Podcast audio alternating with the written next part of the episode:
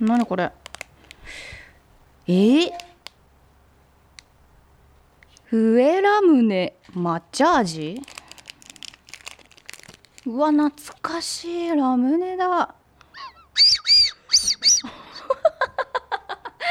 うわ懐かしいな。よく食べた。喋れないじゃんこれじゃ。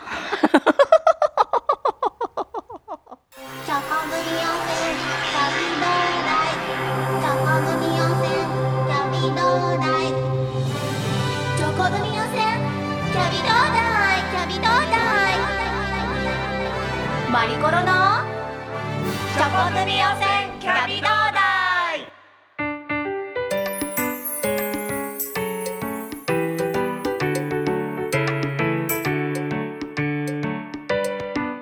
よいしょはい始まりました。チョコ組温泉キャビドー第4回目。うん。もうね私4回目にもなるとですねかなり流暢になってきましたよ。チョコ組温泉キャビドー大チョコ組温泉キャビドー大チョコ組温泉キャビドー大。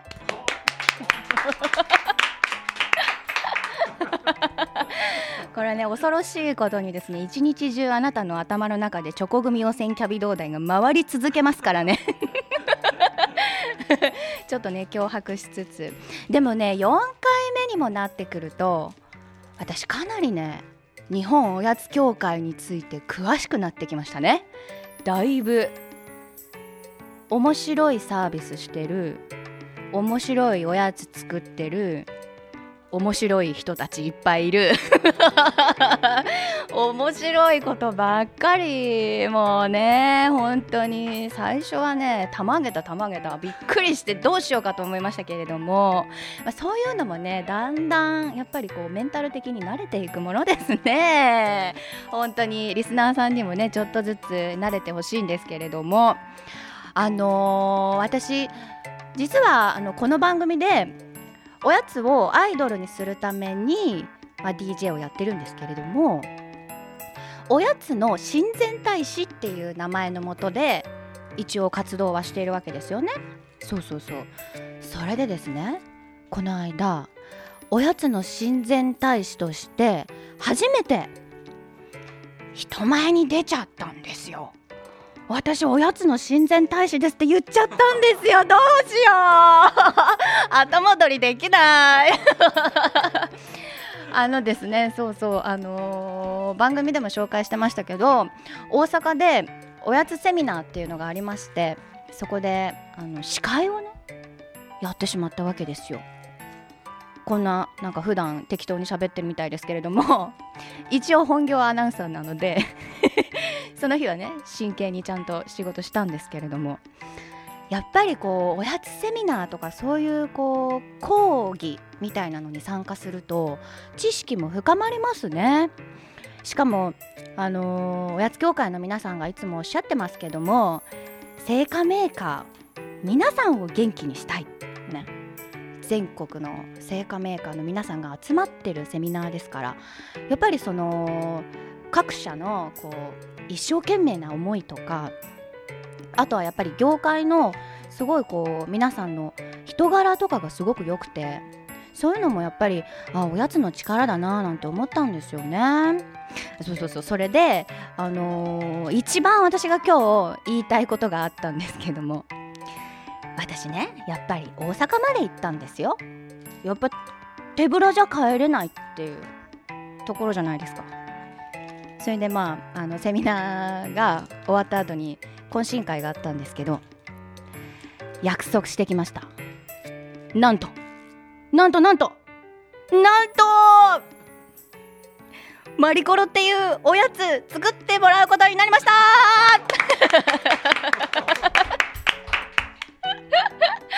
すごいでしょ？すごいでしょ？あのですねまああの懇親会の席ですよ。まあみんなねちょっといい感じでお酒なんかも飲んじゃって調子はいい感じになってますよその時にね今だと思って。あのー私マリコロっていう名前なんですけどね。うん。なんかこうこの先やっぱりおやつに関わっていくからマリコロっていうおやつがあってもいいかななんて思うんですよね。なんて。言ってみたらなんと「おじゃあ作っちゃう?」っていうすっごいノリのいい方がいて。あのねえっ、とグミ屋さんだったんですね。グミ。だからこうマリコロっていうグミの試作品ができることになりました。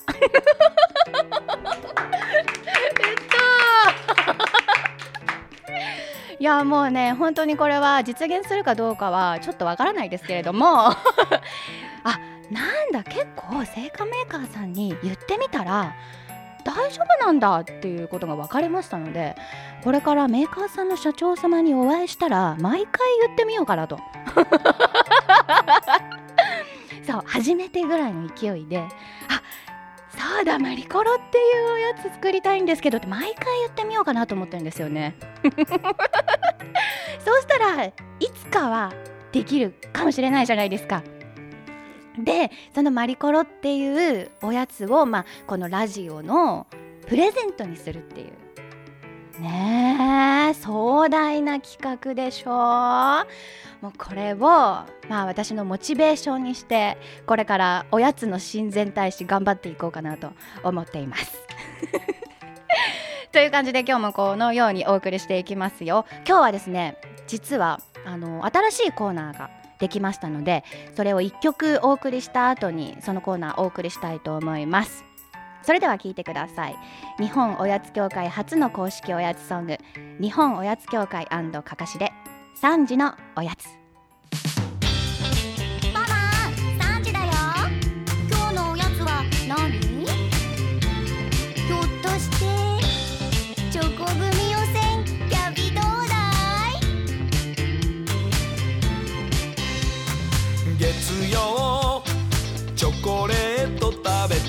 曜日。栗を食べました。水曜。おせんべいバリボリ。木曜。キャンディーを舐めた金曜ビスケットパリリ土曜日。大福を頬張る。本当はみんなまとめて本当は全部食べたい。そんな願いが叶うように。不思議な呪文だよ。不思議な呪文だよ。チョコグミおせんキャビどうだいチョコグミおせんキャビ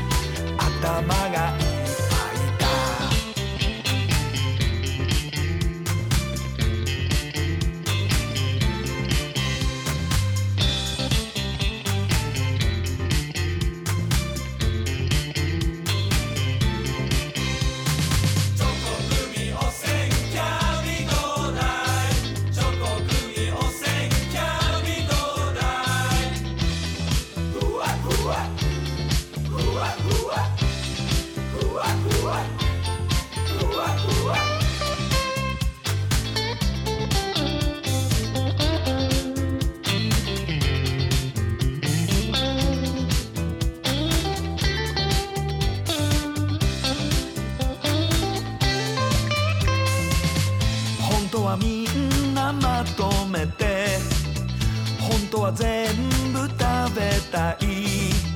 そんな願いが叶うように。不思議な呪文だよ。不思議な呪文だよ。チョコグミおせんキャビどうだいチョコグミおせ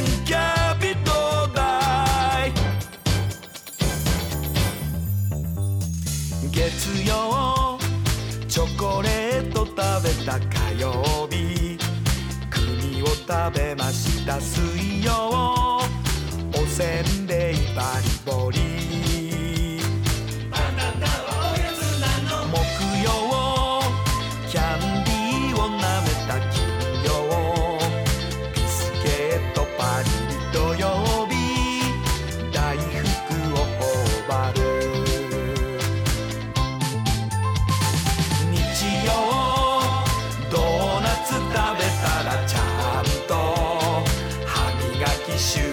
でおやすみ。また明日。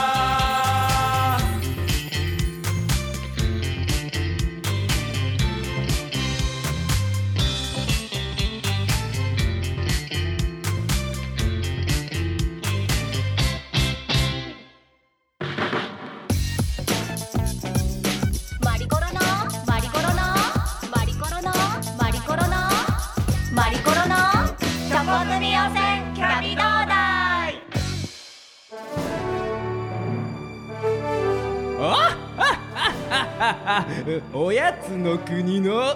王子ですよ。出たー。恐ろしい。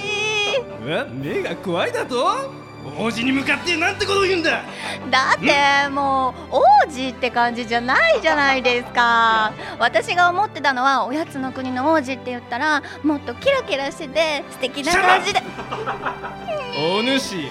己の使命を忘れているのではあるまいな。忘れてませんよ。ん？おやつをアイドルにするっていう話ですよね。あ？分かってるようだ。じゃあ今回は我がおやつの国のおかしなアイドルを紹介してくれたまえ。あーまた言っちゃったもう相変わらずよくわかんないんだよな。もうしょうがないな。わかりましたよ。じゃあうん行っちゃいましょうか。それでは行きますよ。おかしなアイド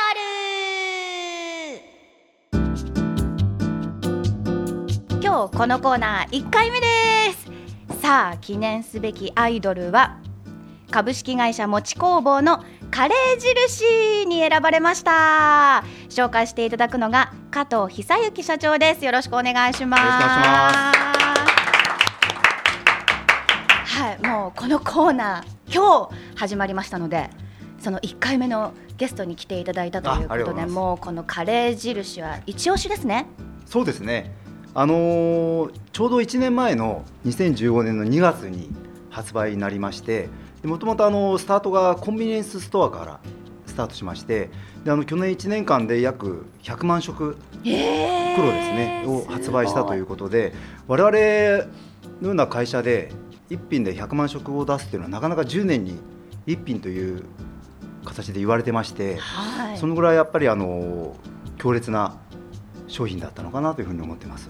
いやもう本当に日本おやつ協会の皆さんもこのカレー印は美味しいよってもうみんな言ってたんで今日私いただくの楽しみにしてきたんですけれどもまだちょっとあの食べてないのではい。後で食べたいと思いますが、はこれはカレー印というあられ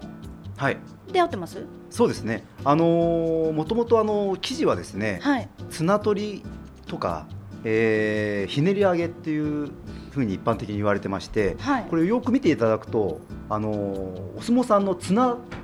取りの綱に似てるんですね。ああ確かにこねじってあるような、ええひねってあります。うんで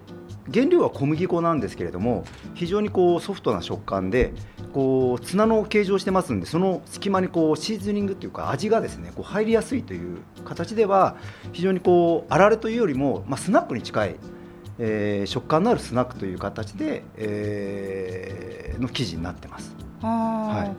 もともともち工房さんはお米のおやつを作ってらっしゃる会社さんですよね、ええ。でもこれって今伺ってたら小麦粉なんですか？そうですね。あのもともと私が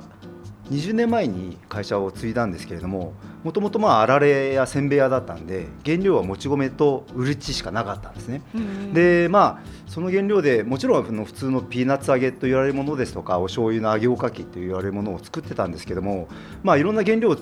使わないといろんな面白いものはできないっていうふうに思いまして、はいえーまあ、伝統的なもち米とかだけではなくてあのこういう小麦粉ですとか例えばさつまいもの粉を使ったりだとか、えあのトウモロコシの粉を使ったりだとか、はい。そういうものでいわゆるあられの製造工場でこういう面白いものを作っているという形ですね。へえ面白そう、なんか聞いただけでなんかどんな味がするんだろうってそうですね。ちょっと不思議な感じなので。こちらのもできるまでわからないのではい。非常に楽しみです。開けていいですか？あどうぞどうぞ。うんお腹空いちゃったんですよさっきねあの王子が来てなんかいろいろ急に急遽対応させられちゃってたんで、はい。なんかサービス精神旺盛な私はなんかいろいろ喋ってたらちょっとお腹空いちゃったんですよ。ね。いいですか？いただいて。いただきます。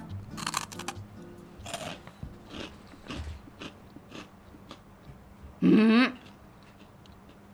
あこれ不思議な食感ですね。そうですねあのあられってもっとなんかこうササクッカリッみたいな感じの、結構固めのはい。食感のイメージなんですけど、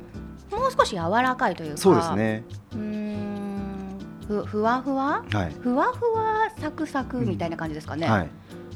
それであのーこれ、うん。実はあのーフライしてるんですけれどもはい。あの私どものあのー揚げ方にも特徴がありましてえ通常のあのーフライの温度よりもちょ若干高めで揚げてるんですね。えはい。それで、えー高めに揚げて揚げる時間を短くしてるのでこう油の含む量をできるだけ抑えてると。で油があまりこう入ってしまうとやはり量が食べられないしこうお腹がもたれてしまうので、まあ、我々の工場の中では油で焼くっていう表現の仕方をしてるんですけれども、はい。もうさっとこう揚げて食べやすくしているというのもこの商品の一つの特徴ですね。でも確かにそんなになんだろう一つ食べてもすごい味が強いわけでもないうんそうですし、ね。あの油も本当に抑えられてるなっていう感じがするので、これ一袋食べられちゃうかもしれませんねはい。一、人で。うーん。はすごいいろんな工夫をされてるっていうことなんですけども、こちらが日本おやつ協会が主催している第1回おやつセレクション2015で最高金賞に輝いてるっていうはい、ことなんですけど、えこの賞が、あのーおやつマスターっていう、まあ、おやつが大好きな人たちが取ってるおやつ検定っていう検定がありまして、はい。それに受かるとおやつマスターになれるんですけどその人たちがもう実際に食べてこれがいいって言って厳選した商品の中でのはい1位なんですよね、ありがとうございます。それってすごいことですよね。そうですね本当にありがたいですね。またあの中身もそうですし、まあ、パッケージもすべて総合的な形で選んでいただいたというお話もお聞きしてますのでそうなん本当にありがたいですね。そう、はい、そうパッケージも面白いですね、ええ社長。これインド風？そうですね、いやあのーまあ、あの像なんかもついてますし。像もついてるし、はい。あのアラジンのランプみたいなのも書いてありますし、そうなんですね。インド風？インド、あのー実はあのーこのデザインと、まあ、味の、えっと、味の中身のイメージっていうのはこちらで私の方で作ってで中身はあのうちの開発の人間がイメージ通りにこう作っていってくれるんですが私どもの方はあのーまずはデザインが先なんですね。で通常の通常のあのお菓子屋メーカーさんだとか今一般的なところっていうのは中身を作って最後にデザインをとか商品名とか。で私の場合は最初に商品名とデザインがこうイメージで降りてきてでそれを手書きにしてでそれをデザインをまず完成させてから中身を作るということなんですね。え社長がデザインしてるんですか？そうです。ね。えーええ ですんでもうパッて見た時にもうな普通であればあのカレー味のなんとかお菓子とかカレー味のツナ取り揚げとかっていうのが一般的な名前なんですが、まあ、頭の中に出てきたのはもうカレー印というそれはもう商品名うんで、えー、とイメージが、えっと、昔の本当にあのー私まあ今50なんですけど、はい。であのー江戸川の下町で育ったんですが本当に記憶に少しかすかに残ってる駄菓子屋で食べてたあのイメージとあの頃のい色。昔の色ってあまりこう今なかなか表現するの難しいんですけどどうにかしてそのデザインだとかその頃の時代をこう表現したいなっていうのがありましてそれでこのただこの像とこのこれはどこからですかって言われてもなかなか答えられない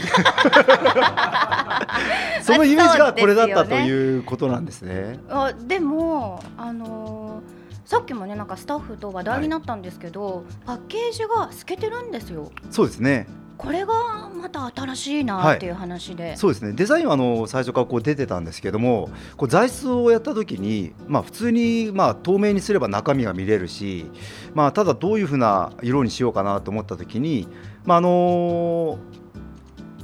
北欧の雑貨屋さんで IKEA ってところがあるんですよ。私そこはあの、あはいはい。大好きでえもう本当に月に何回も行ってるんですけども、はい。かなり行ってますねあのーそうですね。何回も行ってるんですが何買ですか？インテリア屋さんですよね、あそこのシンプルなデザインってやっぱり日本にはないデザインを結構やるところ、まあ、あのお菓子だけじゃなくてですね雑貨で非常にこう勉強になるところがありまして、はい。そこでたまたま、まあ、全然お菓子じゃないんですけどもそこで入ってたパッケージがですねあのこういう透けた、あのものでその商品をイメージした色で単純に透けた商品が入ってましてあこれってあの日本のお菓子であんまりこういうデザインってないな色はないなっていうのが思いまして一応あの分からなかったんですけど一応これにちょっとかけてみたという形ですね。そこはなんでこうデザインを、はい。そそうやってこう熱くなんていうんですかね力を入れたりするんですか？あのースーパー行かれると、あのー見ていただくと分かるんですが今お菓子って本当にあの棚の中に40種類50種類いろんなメーカーさんのものが並んでまして、で、まあ、パッと見た時に、まあ、大体デザインも一緒ですしもうあまりこうそこで目立たないと見ていただかないと買っていただけないということがありましてやはりあのー大手さんのですねあの某大手さんのやっぱ商品は安くて、えー、という形でやっぱ売れてるんですけども我々のようなやっぱ商品は中身はやっぱ美味しいんだけどやっぱり目立って見てもらわないとってところがあるので大手さんと比べてやっぱちょっと違うイメージをつけてあなんだこれと。やっぱり立ち止まって見ていただいてちょっと一回買ってみようかなと。言って買っていただければあとは中身には自信があるのであのリピートをしていただけるんじゃないかなというふうな形でデザインは特に大事にしております。このカレー印の商品開発もそうですし、はい。デザインも社長自身がされるっていう話を伺っているとはい、かなりこう画期的な考え方で、まあ、お菓子を作ってらっしゃるっていうイメージなんですけれども、そのなんていうんですかね根底にあるお気持ちってどういったものなんでしょうかね？根底はやっぱり人と同じことをやりたくないという。そうですね。やっぱりどうせ出すんだったら世の中を驚かせたい。うんですね我々のあの商品っていうのは結構うわーってこう取り上げられることもあるんですがもう即終売っていうのもありまして非常にあの危険ギリギリな商品っていうのがうん。あります。でもやっぱりそのぐらいの方があのー一番楽しみにしてくれてるのは実は我々の社員でしてうん今度どういう商品出すんですか？今度どういうデザインなんですか？でうちのあの企画の人間がこういう今度こういう商品を出しますって商品名を言った時に社員が全員こう楽しみにして笑うんですね。うわこんなそこういうな商品なんだ。うん。でそういうやっぱりあの社員作ってる社員もこう楽しんでくれるっていうことも一つありなのかなっていうふうに思います。まあ、最終的に売れてくれれば一番いいんですけど、まあそうですよね、はい、それがね、まあ、売り上げにつながるといそうですねでも社員のモチベーションアップもすごく大事ですもんね。はい、そうですねうん。ですんで、我々あのお菓子の問屋さんですとかお客様も三振ってまああんまり聞いたことのない名前なんだけど、あのなんか持ってくるだろうと。なんかやってくれるんじゃないかっていうやっぱり期待するメーカーの一つと言っていただいてるんで本当にそれをそう言っていただけることは非常にありがたいことですし逆にその路線は変えないでそそこが我々の立ち位置じゃないかなというふうに思ってます。はいすごく熱い社長で1回目に出ていただいてよかったなと思ってるんですけども もともとちょっと伺ったらサラリーマンされてたんですよね？そうですねサラリーマンの後にちょっとあの5人ぐらいで会社を立ち上げてはい。自分が代表やってたんですがそれはあの鉄骨高層ビルのはい、窓拭きゴンドラってあるんですけどああよく見ます。それの屋上にこうレールがあるんですね。はいはいはい、はい、そのゴンドラが動くための。ええ。そのレールを作ってました。すごいところに ちょうどあのフジテレビがはい。あそこの新社屋を作った時にはい。そこのゴンドラを受注したのが私あ、うんそうなんですか？でも本当に5人しかいないちっちゃい会社だったんですけど。簡単におっしゃいますけど、え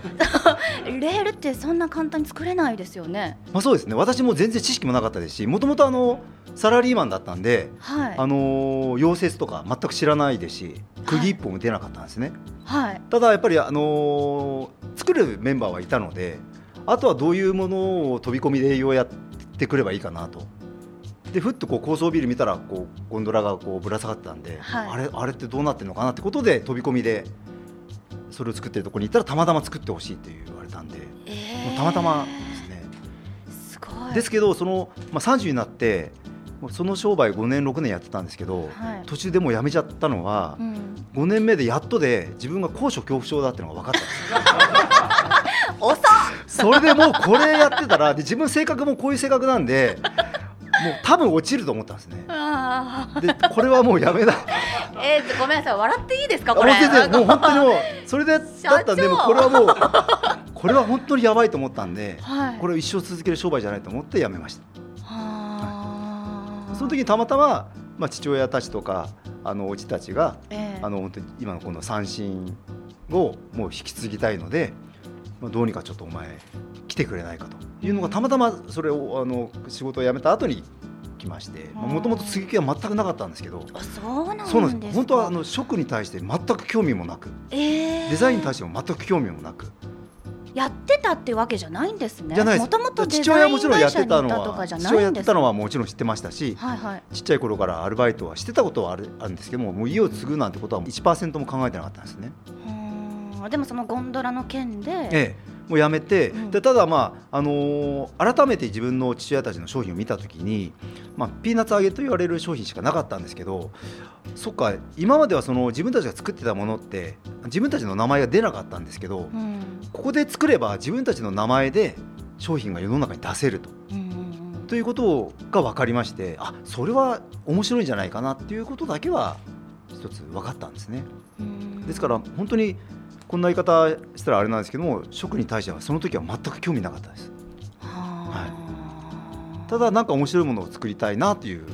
ことだけですね。うん。あとはまあ高いところが嫌いということが分かったというと。こと嫌い。30になって 初めて。これはやばいなという、うん。はい、あでもその経験が今の商品開発とか大きいと思います。他のメーカーと違うような商品を出せるっていうところに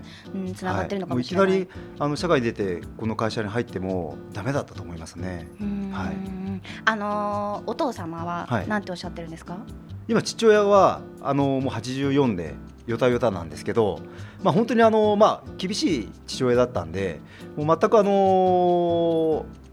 私には何も言わないんですけどあのもう本当に月に1回ぐらいあの連れらまあ、足もちょっと弱いので連れてきて、まあ、私がいない時にこっそりあの工場に来てあの工場にちっちゃい直売店があるんですが、まあ、そこでゆっくりお茶飲んで、まあ、楽しんでるみたいなんでもう本当に良かったなというふうに口ではなかなか言わないんですけど、うんまあ、良かったなというふうには思ってくれてると思います。うんはいいや嬉しいでしょうね。そうですね。うんえだってね実際に息子さんが継いでくれてしかもかなりねこう活性化されてるわけですから。そうですねうんまあおそらく父親たちがやってた頃と全くもう品物も変わってきてるので何やってるか分かってないと思うんですけれどもまああの社員の人たちとかがもうずっとねあの残ってやってくれてるのでそれだけでもまあ嬉しく思ってくれてるかなというふうには思ってます。やっぱりご自身の中にも、はいお父様から受け継がれてる精神とか、はい。まあ、あの会社に対する思いってあるなって感じますか？そうですね。あの実はあのうちもともとまああられもそうなんですけど和菓子も作ってたんですね。はいそれでももともとはそのスプーンで食べるおはぎっていうのをはい、東京でやってて結構それが売れてたんです、うんところがたまたま作ったそのピーナッツ揚げがドーンと売れ始めたんでそのおはぎをやめてあられ屋になっちゃったんですね。あー。もう何十年ぶりかに、えっと、5年ぐらい前にそのおはぎを復活させてあげたいなっていう思いがありまして、まあ、それは父親たちが残してきたうん。そのレシピがあるので、うん。まあ、それはもうぜひとも先代に食べさせてあげたいなって思いがあったので、まあ、そこはやっぱり本当に泣いて喜んでくれたんで、うんあのーそれは本当に嬉しいな。とただそのやっぱり根本的な父親たちっていうのは我々の業界はやっぱりもち米がっていう思いはいまだにあると思うんですけど、うん。私はやっぱそこを引き継いでしまうと本当にこう商品開発にとってマイナスな部分になってしまうのでそこはまあうまくもち米のもちろん商品も作りつつ違うこともどんどんやっていきたいなというふうに思ってます。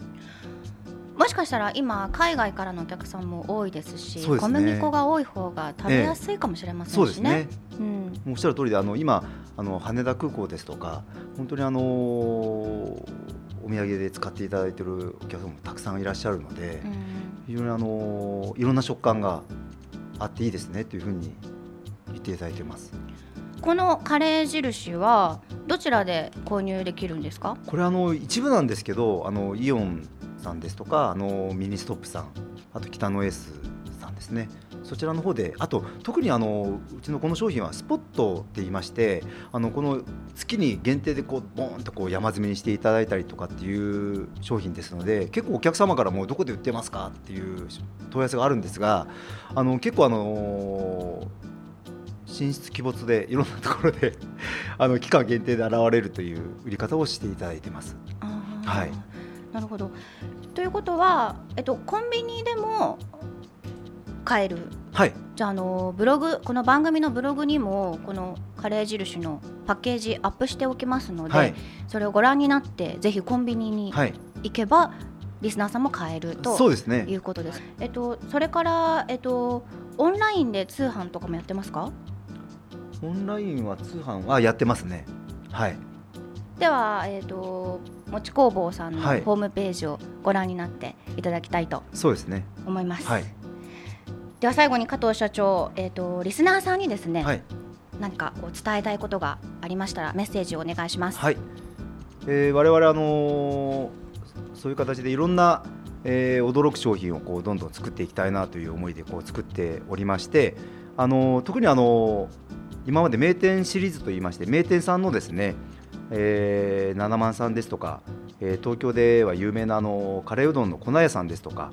えーあと陳健一さんと共に開発した四川飯店の、えーお菓子ですとか、えーそういったものをあのいろいろと作っております。で最近ではあの山吉製菓さんの、えーわさビーフというポテトチップがあるんですが初めてあの私どもあのメーカー同士でコラボ商品を今回作りましてわさビーフの揚げ餅という商品をお作りました。非常にあの好評ですのでまたあの違った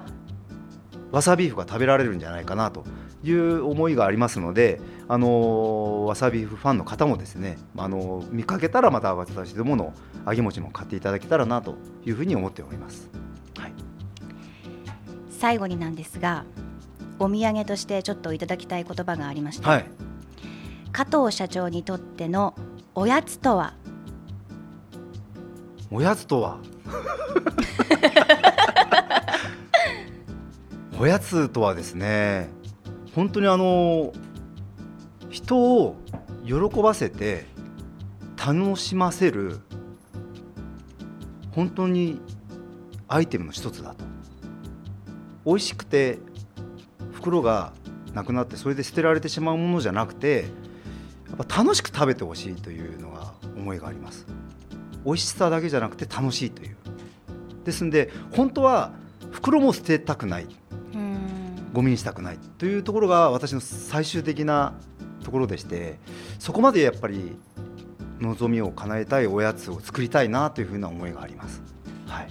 そのみんなでおやつを食べている時間こそが、まあ、おやつが与えてくれる、はいまあ素敵な時間ですしすね。思い出ということにつながりますしね。ということですよね。そうですね。うん。ですから例えば、まあ、お父さんお母さんに怒られるでも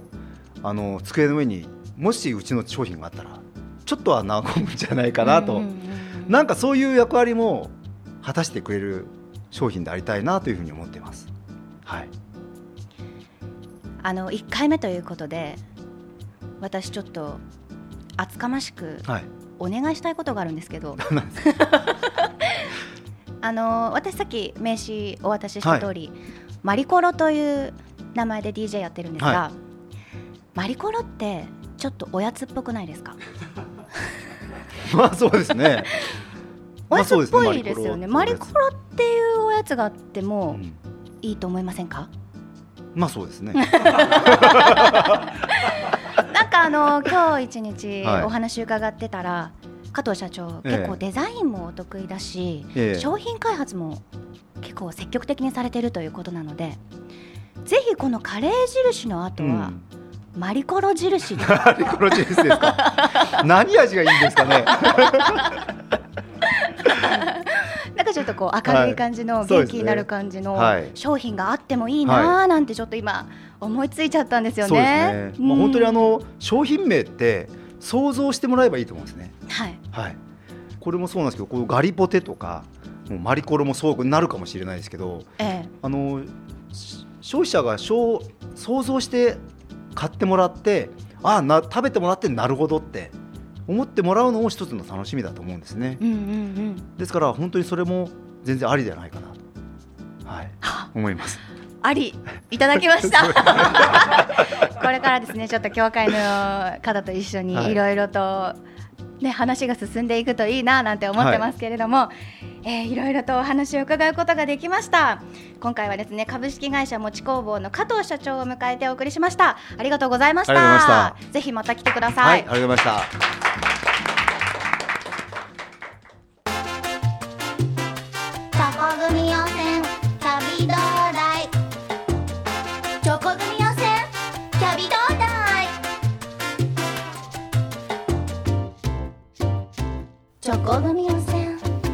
旅どう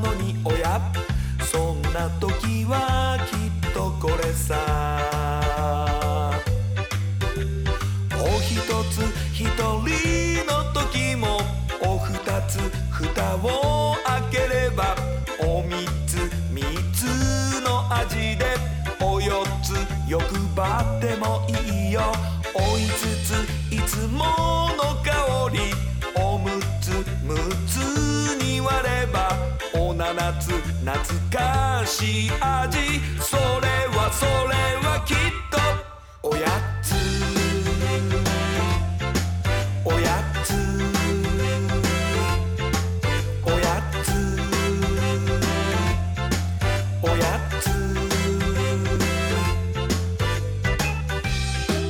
つ。マリコロのチョコ組温泉キャビどうだいお送りしている曲は日本おやつ協会初の公式おやつソング。日本おやつ協会かかしでおやつです。そうですね。オープニングの3時のおやつという曲とともにですねこちらのおやつも iTunes ストアなどで好評配信中ですのでぜひ皆さんダウンロードして聴いてください。